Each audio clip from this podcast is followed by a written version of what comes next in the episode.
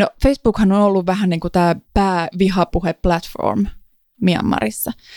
Että tota, tietysti siellä on, niin kuin, on muitakin nettisivuja ja näin, mutta Facebook on niin kuin se, no Facebookhan on ollut vähän niin kuin tämä päävihapuhe-platform. ulkopoliittista. Minä olen ollut aina sitä mieltä, että ei penniäkään kenellekään. The young people of the world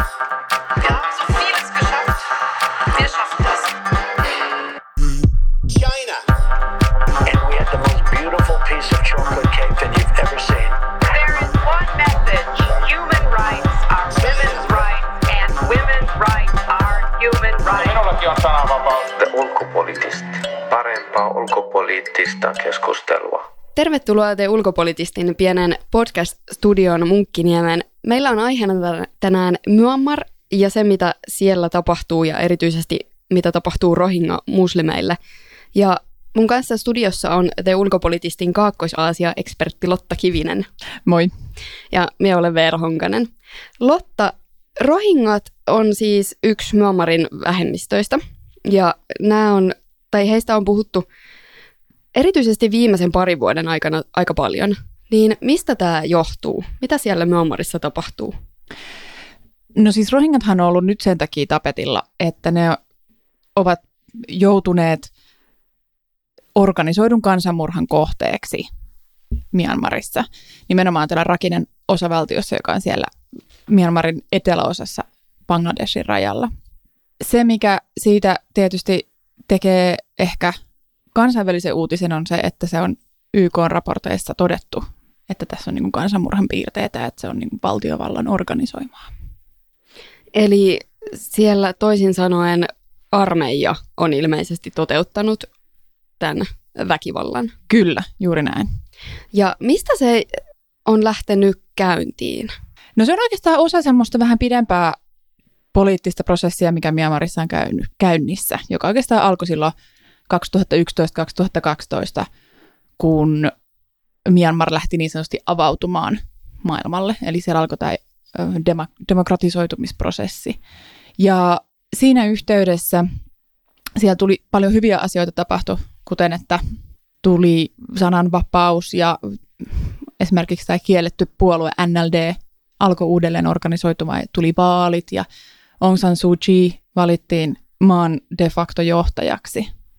Mutta sitten siinä oli myös paljon niinku semmoisia negatiivisia piirteitä, joka tuli tämän sananvapauden mukana, kuten esimerkiksi just tämä äh, vihapuhe muun muassa muslimeja kohtaan. Myanmarhan on, ihana, että me puhutaan, sä sanot Myanmar ja me sanon Myanmar, mutta pidetään se.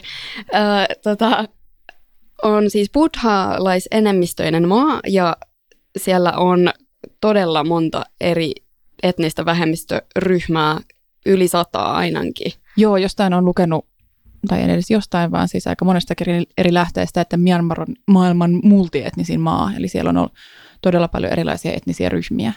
Mutta tämä suuri jakolinja rohingojen ja muiden näiden etnisten ryhmien välillä kulkee nimenomaan siinä uskonnossa.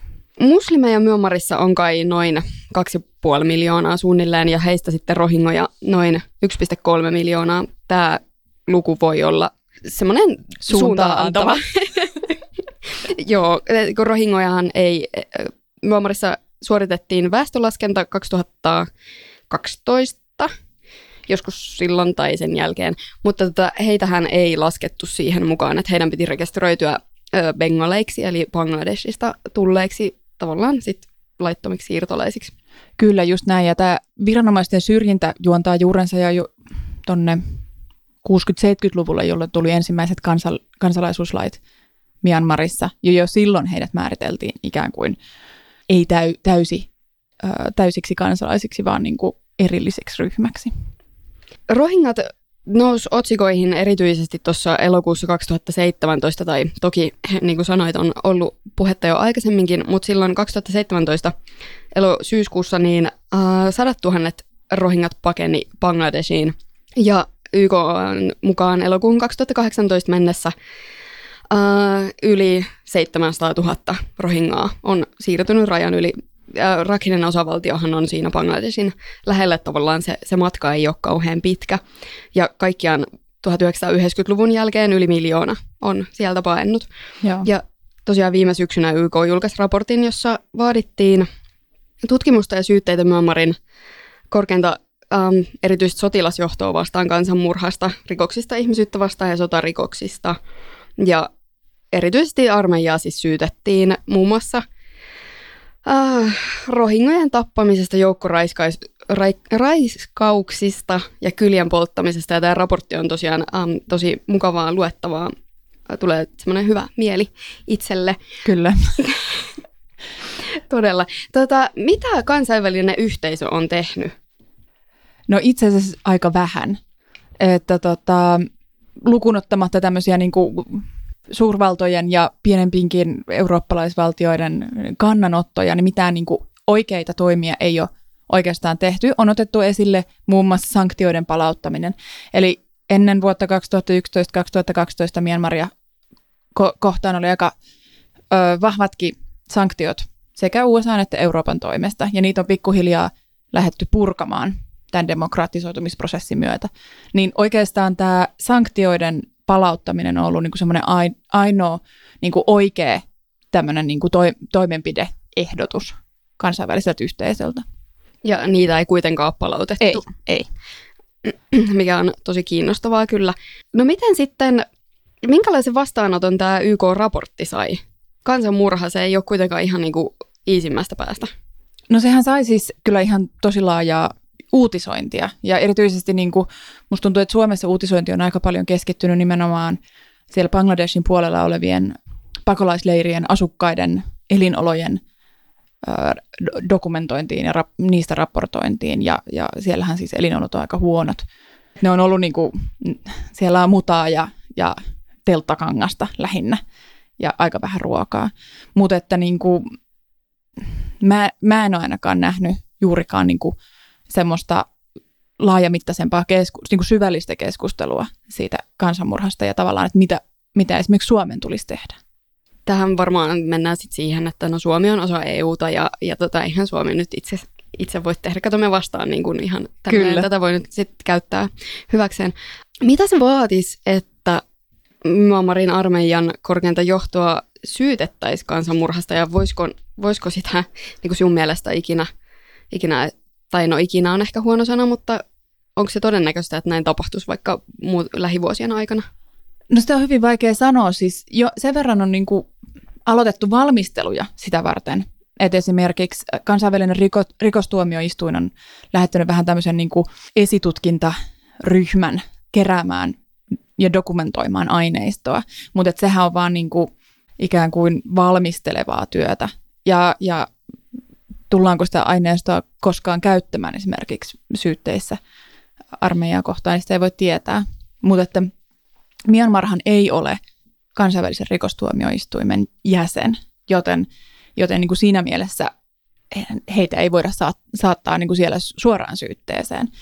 Mutta koska Myanmar on allekirjoittanut tämän YK yleissopimuksen joukkotuhonnan vastaisista toimista, niin sen, sen rikkomisesta heitä voitaisiin syyttää kyllä, jos YK on turvaneuvosto näin päättää. Mutta sitten siellä on Kiina ja Yhdysvallat, jotka, äh, anteeksi, Kiina ja Venäjä, jotka saattaa hyvin todennäköisesti estää minkälaisen syytteiden nostamisen. Ja tietysti jos Yhdysvallat on Trumpin johdossa, niin se, sekin on sitten kysymys, että mihin, mihin leiriin Yhdysvallat menee. Niin. Kiinnostaako niitä? Mi, mi, mitä syitä Kiinalla ja Venäjällä on sen veettoamiseen? No Kiinalla on useampikin, niillähän on aika ö, kunnianhimoiset investointisuunnitelmat Myanmariin, muun muassa tämmöisen ö, junaradan rakentaminen Myanmarin läpi, jotta Kiina pääsisi, pääsisi sinne Bengalinlahdelle, koska nythän heille ei ole, ei ole pääsyä Bengalinlahdelle maateitse. Ja tota, Myanmarilla on paljon maakaasua, mitä tietysti Kiina havittelee, ja, ja siellä on muitakin taloudellisia intressejä, muun muassa metsätaloutta ja muuta. Myanmar on, on niin kuin Kiinan eräänlainen protege tässä suhteessa. No mitä Venäjällä sitten? Onko Venäjä siis vaan ylipäänsä tämä, että se ei halua, että valtioiden sisäisiin asioihin puututaan vai, vai mikä sillä on? Mä luulen, että se on just se, ja sitten mä luulen, että se on myöskin se, että, että ähm, Venäjähän on turvaneuvostossa vähän semmoinen niin vastavoima kaikelle, kaikelle, mitä eurooppalaiset tai, tai yhdysvaltalaiset esittää. että tota, mä voisin hyvin kuvitella, että Venäjä vaan niin kuin heittäytyy poikkitaloin siitäkin syystä. Hmm. Ja toki tietysti varmaan Putin tarvitsee Ystäviä. ystäviä, hyviä liittolaisia. Mikä se Aung San Suu Kyiin asema tai rooli on ollut tässä? Hän on ollut hyvin hiljaa ja häntä hän on arvosteltu aika ankarastikin. Kyllä. Ja se oikeastaan johtuu siitä, että se Aung San Suu Kyiin asema Myanmarin sisäpolitiikassa on hyvin, ö, ei voi sanoa heikko, mutta semmoinen, että jos hän liikaa ryhtyy ö, arvostelemaan tietyissä asioissa sitä armeijaa, niin hänet niin kuin tavallaan se demokratiaprosessi on helppo peruuttaa ja palata takaisin siihen sotilasjuntan aikaan. Ja, ja sen, sen vuoksi niin Aung San Suu Kyi joutuu vähän niin kuin taiteilemaan veitsenterällä koko ajan. Ja toinen asia siinä on tietysti myös se, että, että kaikella tällä on myöskin niin kuin sen niin kuin kansan syvien rivien tuki. Et oikeastaan niin kuin siinä mielessä Aung San Suu Kyi on enemmän niin kuin reaalipolitiikka. Hän puhuu omalle kansalleen eikä niinkään kansainväliselle yhteisölle. Ja tietysti voihan sitä sitten kysyä, että miten paljon hän itse asiassa olisi valmis edes toimimaan niin kuin muslimivähemmistön puolesta puhujana, et- tai että tavallaan mikä hänen henkilökohtainen motiivinsa olisi. Niinpä, niinpä. Ja tota, se, että Amnesty peruutti tämän ihmisoikeuspalkinnon nyt lo, ö, marraskuussa Aung San Suu Kyiltä oli niin kuin todella vahva kannanotto. Ja tavallaan viesti siitä, että hän ei enää ole se ihmisoikeusikoni, mitä hän joskus oli. Armeijallahan on Myanmarissa tosi paljon valtaa, että parlamenttipaikoista 25 prossaa on varattu armeijalle, eikä vaan muistaakseni joku tämmöinen. Joo, kyllä juuri näin. Ja sitten myöskin tärkeimmät ministerin paikat on vara- varattu. Vaikka hän kuinka sanoisi, että minä olen Myanmarin johtaja, niin tosiasiassa hän joutuu koko ajan neuvottelemaan armeijan kanssa. Ja se on semmoista, niin kuin, mä voisin kuvitella, että se on semmoista aikamoista köydenvetoa koko ajan. Ja Myanmar on niin kuin semmoisessa tilanteessa, että mä voisin hyvin kuvitella, että sisäpoliittisesti tämä Rohingya-asia ei ole ehkä edes niin kuin kauhean korkealla siellä prioriteettilistalla. Että tämä saattaa niin kuin ulkomailta katsottuna niin vaikuttaa semmoiselta koko Myanmarin akuuteimmalta asialta. Mutta faktahan on se, että siellä on satoja muitakin ö, etnisiä ryhmiä, jotka koko ajan vaatii itselleen itsenäisyyttä ja, ja lisää valtaa. Ja siellä on niin kuin aseellisia konflikteja ympäri ämpäri maata käynnissä. Että tämä ei ole todellakaan niin kuin ainoa. Ja siinä kohtaa se näyttäytyy ihan eri valossa, kun asiaa katsoo niin kuin kokonaisemmin. Että et tämä Rohingya-asia ei ihan oikeasti ole, ole niin kuin sisäpoliittisesti välttämättä niin, niin iso asia kuin mitä, mitä meille se näkyy. Niin ja varsinkin sitten, jos kansa, tai ainakin osa kansasta on myös sitä mieltä, että buddhalaiset ensin ja, ja muut sitten, ja varsinkin muslimit vasta, vasta kaiken muiden jälkeen. Kyllä, niin juuri näin. no, Juuri ei näin. siinä hirveästi ole ähm, toimintavapautta. Syksyllä puhuttiin, tai mikä oli tosi kiinnostavaa tässä YK-raportissakin otettiin esille Facebookin rooli Mm, tässä kansanmurhassa. Niin äh, miten Facebook on siis ollut tavallaan mukana? M- miten se liittyy tähän? No Facebookhan on ollut vähän niin kuin tämä päävihapuhe-platform Myanmarissa. Että tota, tietysti siellä on, niin kuin, on muitakin nettisivuja ja näin, mutta että Facebook on niin kuin se oikeastaan pääareena sille kaikelle. Ja YouTube myös. Ja ilmeisesti tämä on siitä, että no, nettiä ei ole ollut kauhean pitkään, siis eihän se maa ollut vapaakaan ollut kauhean pitkään, mutta että 2015, tai silloin kun äh, sotilasjunta vaihtui siviilihallintoon ja, ja muuta, niin esimerkiksi näitä telekommunikaatiolupia annettiin ja sitten matkapuhelinten määrä kasvoi ja Kyllä. Jeng, jengi pääsi myös nettiin ja erityisesti Facebookilla on ollut tämmöinen ilmainen wifi. Joo, eli Facebookilla on ollut tämmöinen, mistä ehkä Euroopassa ei tiedetä niin hirveästi, mutta että niillä on ollut kehittyvissä maissa semmoinen palvelu, jossa ihmiset saa käyttää Facebookia ilman että sun tarvitsee olla mikään varsinaisesti 3G-yhteys tai mikään. Et, et mä, en, mä en tiedä tarkalleen, että miten se toimii noin niin kuin teknisesti, mutta että Facebook on ikään kuin tarjoaa ilmaisen pääsyn nettiin, Facebook, nimenomaan Facebookin kautta. Ja, ja se tarkoittaa sitä, että niin kuin Myanmarissa ja muuallakin näissä kehittyvissä maissa, niin Facebook on ikään kuin se internetin etusivu, mistä ihmiset menee nettiin, ja sitten ne pääsee oikeastaan vaan klikkailemaan niitä linkkejä auki, mitkä siellä Facebookissa on. Facebookia tosiaan syytettiin siitä, sitä on siis käytetty tähän väkivalle ja vihan lietsomiseen, paitsi rohingya, niin myös muita äh, muslimivähemmistöjä vastaan Myanmarissa. Äh, Reutersilla oli itse asiassa tosi kiinnostava raportti tai juttu viime vuoden elokuulta. Ja he oli löytänyt Facebookista tuhat, noin tuhat viestiä vuosien 2012-2018 väliltä. Siis viestejä, kommentteja, kuva, kuvia ja videoita, joissa hyökätään rohingoja ja muita vä- äh, muslimivähemmistöjä vastaan. Ja viesteissä rohingoja on verrattu sit, sit eläimiin. Mä en halua niinku toistaa niitä tässä. Mm. Ne löytyy siitä jutusta kyllä, mutta eläimiin ja kehotetaan sit heidän, heidän tappamiseensa.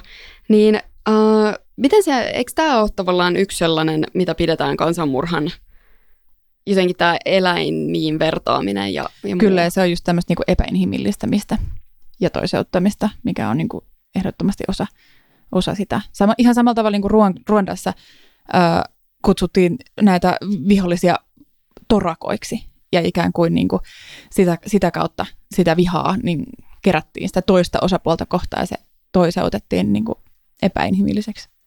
Kyllä, ja, Ruandahan on itse asiassa tosi kiinnostavaa, koska äh, silloin 1994, siis kansanmurha äh, sadan päivän aikana tapettiin noin 800 000 pääasiassa tutsia, niin hän se menee, meneekö se niin päin? Saattaa olla, joo. Täytyy myöntää, että mulla menee aina hutut ja tutsit sekaisin. Kumminkin. Joo, tutsia ja sitten myös poliittisesti maltillisia hutuja. Niin toki, toki siis tässä se mittakaava ainakin niin kuin tapettujen ihmisten määrässä on siis paljon suurempi kuin, Mm, kuin kyllä. Myanmarissa. Mutta tota, siinähän tämän vihapuheen lehi, levittämisessä oli olennainen tällainen niin, kuin, äh, niin kutsuttu vihamedia, Mm. eli toisin sanoen radio. Joo, Ja siitähän 2003 YK on Ruanda-tuomioistuin tuomitsi kolme toimittajaa kansanmurhan lietsomisesta. Eli oli esimerkiksi radiolähetyksissä lueteltu ihmisten nimiä, jo, jotka siis pitäisi tappaa, ja myös, että mistä heidät löytää. Niin ähm, miten sinä näet, että okei, jos Facebook on tavallaan ollut se väline sen vihapuheen levittämiseen, niin siinä ei kuitenkaan ole sitten tavallaan sellaista toimittajaa, joka siellä niinku lukisi jotain nimiä ja sanoisi, että ketkä, ketkä joutaa kuolla. mm. Niin äh, voisiko Facebookia jotenkin syyttää mistään kansainvälisen oikeuden näkökulmasta? Nyt täytyy myöntää, että mä en ole mikään kansainvälisen oikeuden asiantuntija, että ei, en pysty sanoa suoraan, mutta että kyllähän se on niin kuin epäilemättä selvää, että Facebook on omalta osaltaan edistänyt näitä pahoja tekoja ja niitä pahoja puheita. Että vähintäänkin heillä on moraalinen vastuu tästä. Ja he on itsekin, Zuckerberg huhtikuussa viime vuonna sanoi, että myönsi, että he ovat epäonnistuneet Myanmarissa ja, ja että heidän pitää niin kuin lisätä resursseja. Ja resursseilla tarkoittaa varmaan ainakin sit, siis sitä, että heillä on ollut tosi vähän burman kielen taitajia, jotka pystyy näitä viestejä siis uh, lukemaan ja tarkastamaan ja poistamaan. Juuri näin, juuri näin. Et ihan silloin alkuaikoina joskus vuonna 2012-2013, niin mä näin jonkun semmoisen luvun, että Facebookilla oli siis kuusi murmankielistä moderaattoria. Ja näistä yks, yksikään ei ollut siis Myanmarissa, vaan, vaan nimenomaan ne on palkattu jonnekin Kaliforniaan tai, tai jonnekin, missä nyt Facebookin moderaattorikeskus sijaitseekaan. Joo, me, me luin, että olisi ollut siis Manilassa ja sitten myöhemmin äh, Kuala Lumpurissa Malesiassa. joo, Mutta joka tapauksessa siis muualla kuin, kuin Myanmarissa. Ja ihan niin kuin vertailun vuoksi, että Facebookilla oli 2015 noin suunnilleen 7,3 miljoonaa aktiivista käyttäjää Myanmarissa. juuri Et, näin. et si- siitä voi tota kuudelle moderaattorille olla Siinä vähän. hommaa, kyllä. Et nykyään näkyy sellaisia lukuja, että siellä olisi niin kuin useita kymmeniä moderaattoreita, mutta on se silti niin kuin aika vähän.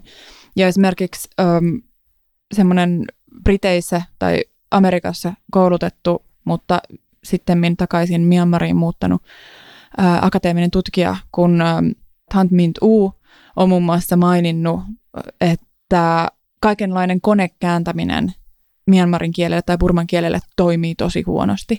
Ja mä voisin kuvitella, että se on sitä, mitä niin kuin suom- suomen kielelle kaiken maailman Google Translated ja muut toimi vielä niin kuin kymmenen vuotta sitten niin kuin naurettavan huonosti. Ja kaikki suomalaiset tiesivät, että tämä ei, niin kuin, tämä ei vaan toimi. Niin mä voisin hyvin kuvitella, että Burman kanssa on vähän sama tilanne. Et I- sitten siellä, jos, niin kuin, jos siellä laitetaan joku algoritmi toimimaan, niin se ei, ei kyllä välttämättä nappaa niitä. Joo, ja jostain, jossain oli se, että äh, kun tietysti Burmaa ei kirjoita siis länsimaalaisilla kirjaimilla, mm. Mm, aivan. niin sillä fontillakin on merkitystä. Että sitten kun sitä fonttia vaihtaa, niin sit, äh, se ei ole koneelle niin helposti luettavaa ja, Joo. ja siinäkin sitten tulee ongelmia. Joo. Onhan se toki ehkä vähän ongelmallista, jos, jos äh, isot yritykset tavallaan menee sen taakse, että no tämä meidän teknologia ei nyt oikein toimi ja kyllä tämä toimii ehkä kymmenen vuoden päästä sit tosi hyvin, Niinpä. koska jos se kansanmurha on tavallaan tapahtunut ja Nyt. tapahtuu nyt, Niin, niin niinpä. jos mennään takaisin vielä siihen Ruandaan, niin se, siitäkin näkökulmasta aika kiinnostavaa, että kyllähän Ruandassakin tuli tietoa, mitä siellä tapahtuu ja mitä on vaara tapahtua, mutta Mm. kansainvälinen yhteisö valitsi olla hiljaa. Kyllä. Niin m- miten se tavallaan, tai niin kuin, että jos kerta äh, Facebookiakin va- varoitettiin siis useita kertoja tästä, 2015 ainakin on ollut, niin miten se, siis jotenkin ihan täysin käsittämätöntä ymmärtää, että miten sit vaan pystytään olemaan puuttumatta. Tarkoitatko niin kansainvälistä yhteisöä vai Facebookia? Aina ehkä varmaan molempia. No mä luulen ainakin, että niin Facebookin osalta, niin hän pitkään ajoi sitä eh, ikään kuin, ja niin kuin kaikki muutkin, YouTube, ihan kaikki niin sanotut platform-yhtiöt, niin nehän ajaa semmoista ajatusta siitä, että he ovat vain platform, e- eikä heillä ole tämmöistä niin päätoimittajamaista vastuuta siitä, että mitä sisältöä siinä jaetaan. Mutta nyt ollaan menossa ehkä enemmän siihen suuntaan, että kuitenkin jonkinlainen vastuu on olemassa. Että esimerkiksi YouTubehan on alkanut aika rankalla kädellä poistamaan tämmöistä sisältöä, mikä siellä aikaisemmin on ollut. Et esimerkiksi tämän vuosikymmenen alussa oli tämä munkki U Virathu, joka lietsoi vihaa nimenomaan Facebookin ja YouTube-videoiden kautta. Ja kun on katsonut, hänestä on tehty dokumenttielokuvia ja, ja näin, niin, niin ne videot, mitä hän on esimerkiksi ladannut kuin YouTubeen, niin ne on ihan todella, todella pahaa vihan lietsontaa. Miten paljon tähän vaikuttaa se, että Myanmar on ollut, siis ollut pitkään sotilasjuntan hallitsema, maa on käytännössä ollut suljettu, ei ole ollut pääsyä ulkomaailmaan eikä varsinkaan ähm, varmaankaan mediaan. Mm. Eikä Niin me- muutakaan sananvapautta. No ei, ei ja lehdistövapaus on ollut mitä on ja, ja muuta, tai siis käytännössä ei ole ollut. Niin miten tämä vaikuttaa sitten siihen, niin kuin, että miten helppoa ehkä vihapuhetta on levittää? Siis kansan medialukutaito.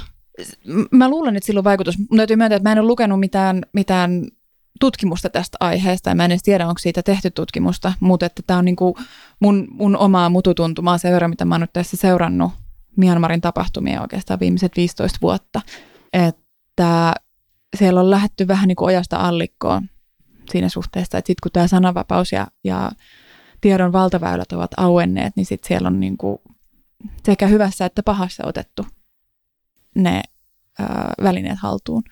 Ja kun katsoo esimerkiksi tiettyjä vaikkapa myanmarilaisia organisaatioiden Facebook-sivuja, ja tämä ei ole pelkästään niin kuin Myanmarissa, vaan tämä on myös muualla Aasiassa vähän semmoinen, että siellä se sisältö, mitä siellä jaetaan, niin on semmoista, mikä, mitä niin kuin Euroopassa ei kuuna päivänä jaettaisi. Siellä jaetaan niin kuin kuvia kuolleista ihmisistä ja kuvi, kuvia ihmisten passeista ja siis kaikkea semmoista, mikä Euroopassa laitettaisiin niin kuin jollain tavalla yksityisen suojan piikkiin ja semmoiseen tiettyyn, tiettyyn mm, niin kuin häveliäisyyden piiriin, niin, niin tämmöisiä niin kuin pidäkkeitä ei, ei Myanmarissa ja myös muualla Aasiassa oikeastaan ole.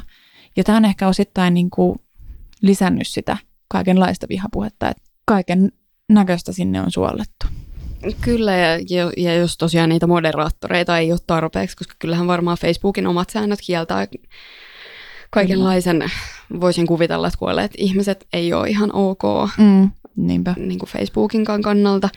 Um, mikä oli kiinnostavaa, että New York Times kirjoitti viime syksynä siitä, että eh, Myanmarin armeijalla on myös ollut Facebook-tilejä ja kampanjoita, ja että siinä autoritäärinen hallinto on käyttänyt sosiaalisen median verkostoja niin kuin omaa kansansa vastaan, vaikka tietysti Myanmarin hallinto sanoo, että rohingat ei ole omia kansalaisia, mutta, mutta äh, meidän näkökulmasta ehkä kuitenkin on.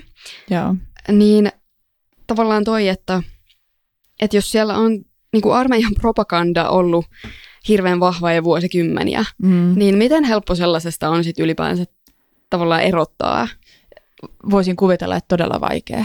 Jos, jos esimerkiksi lukee Myanmarin valtion, niillä on tämmöinen vähän niin kuin virallinen uutislehti, josta on myös englanninkielinen versio nimeltä New Light of Myanmar.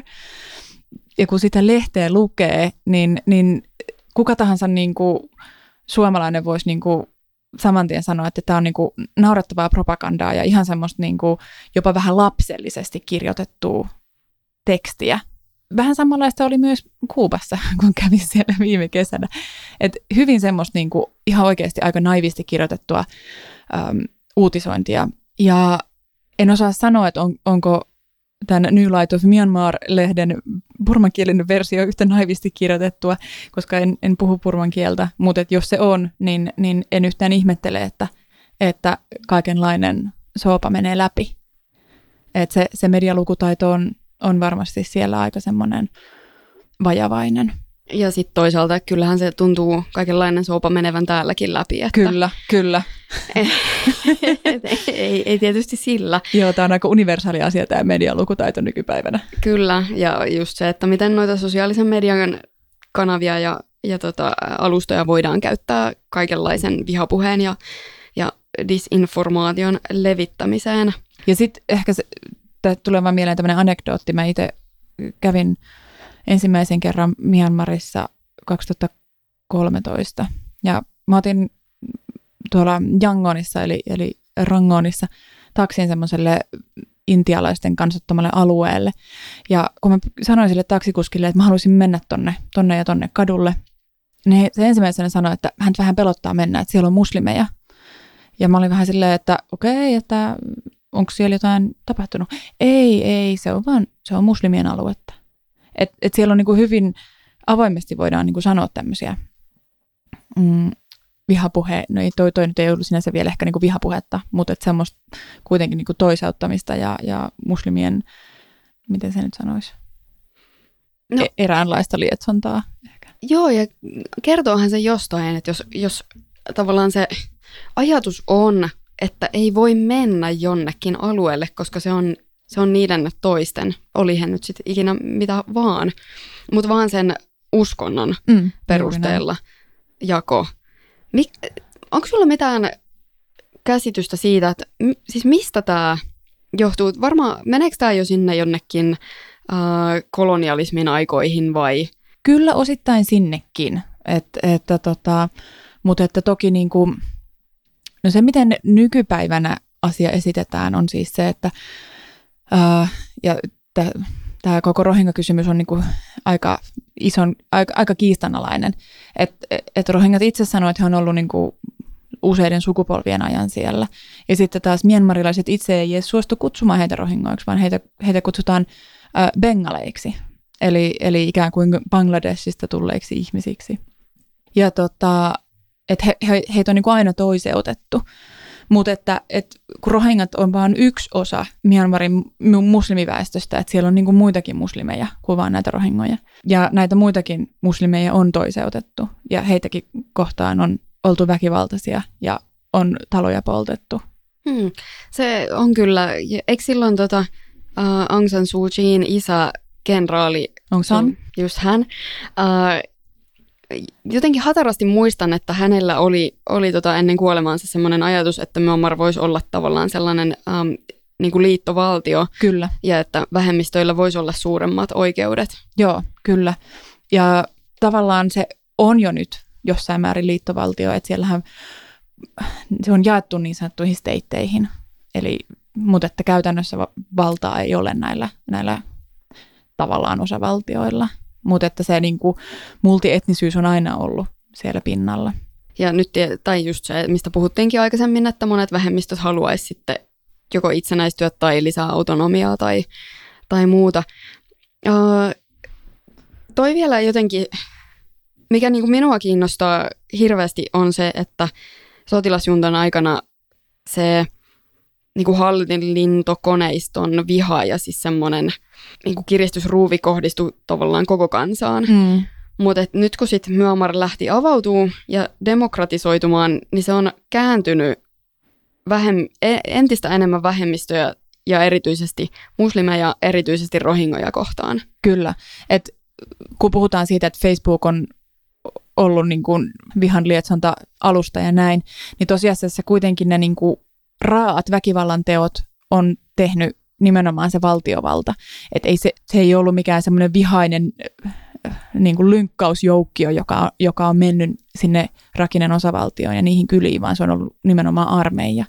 Ja, ja se on ollut niin kuin organisoitua väkivaltaa. Et sekin niin kuin pitää muistaa, että tämä, tämä koko Facebook ja sosiaalisen median kuvio on vain yksi osa sitä, jolla tavallaan haetaan sitä kansan suosiota ja, ja oikeutusta niille toimille, mutta että se on joka tapauksessa se armeija, joka, jonka on to- todettu olleen se väkivallan tekijä. Pari päivää sitten tuli jälleen joku uusi vetoomus tästä. Joo, eli YK on tämmöinen ihmisoikeuslähettiläs, joka nimenomaan tämmöinen special rapporteur for Myanmar, jonka tarkoituksena on nimenomaan valvoa Myanmarin ihmisoikeustilannetta. Tämmöinen kuin Yang Hee Ja tota, hän muutama päivä sitten vaati, että nämä kenraalit tulisi tuoda kansainvälisen oikeuden eteen.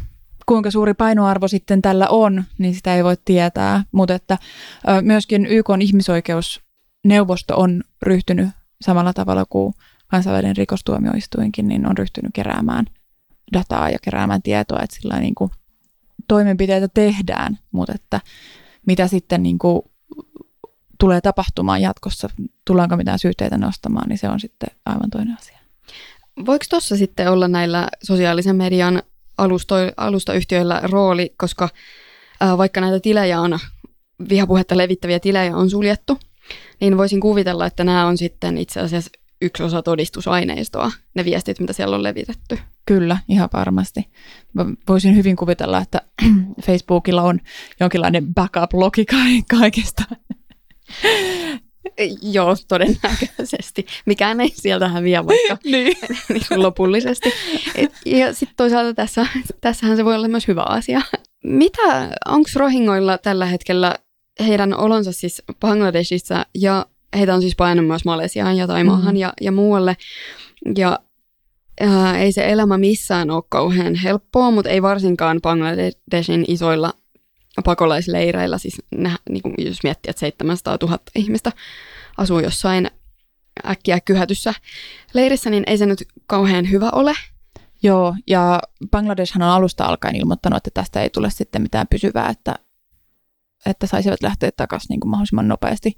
Silloin al- ihan, ihan alkuaikoina, kun tämä kriisi alkoi, niin Bangladesh jopa sanoi, että puhuttaisiin niin kuin päivistä ennen kuin he alkaa palauttaa rohingoja, mutta toki nyt tiedetään, että näin, näin ei enää ei tapahtunut, mutta että, että Bangladesh on niin kuin ollut hyvin, hyvin johdonmukainen tässä alusta alkaen, että he ei niin kuin halua, että sinne tulee mitään pysyviä ää, leirejä. Käytännössä nyt kuitenkin leirit on ollut pystyssä jo vähän yli vuoden.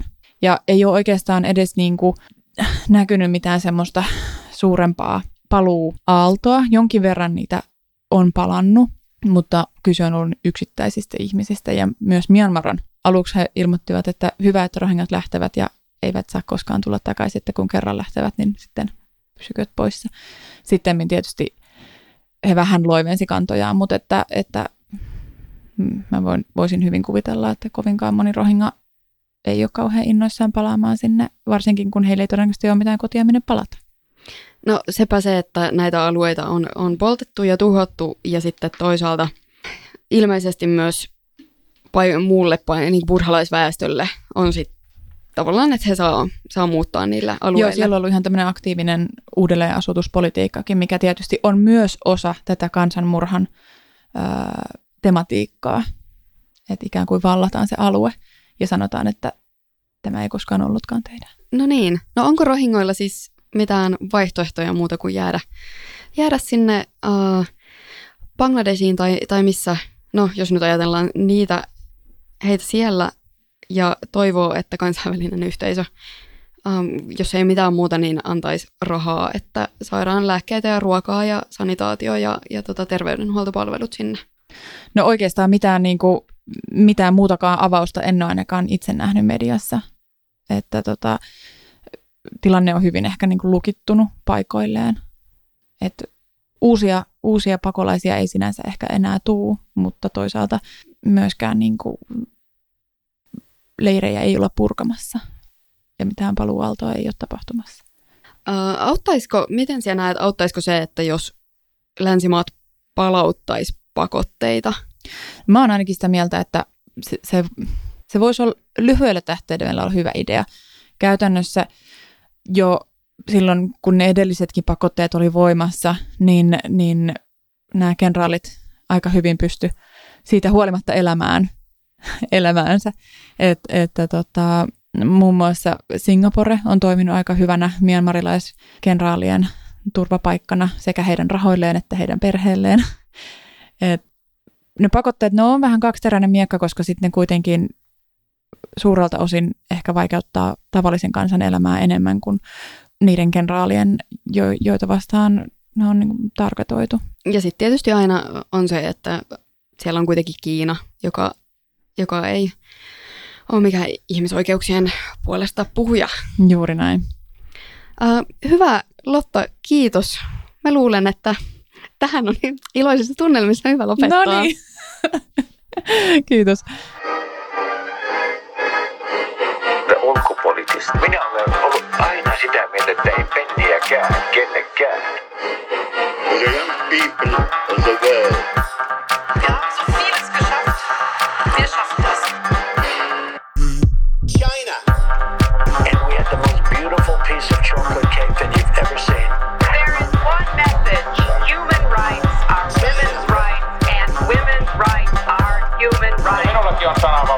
Ulkopoliittista. Parempaa ulkopoliittista keskustelua.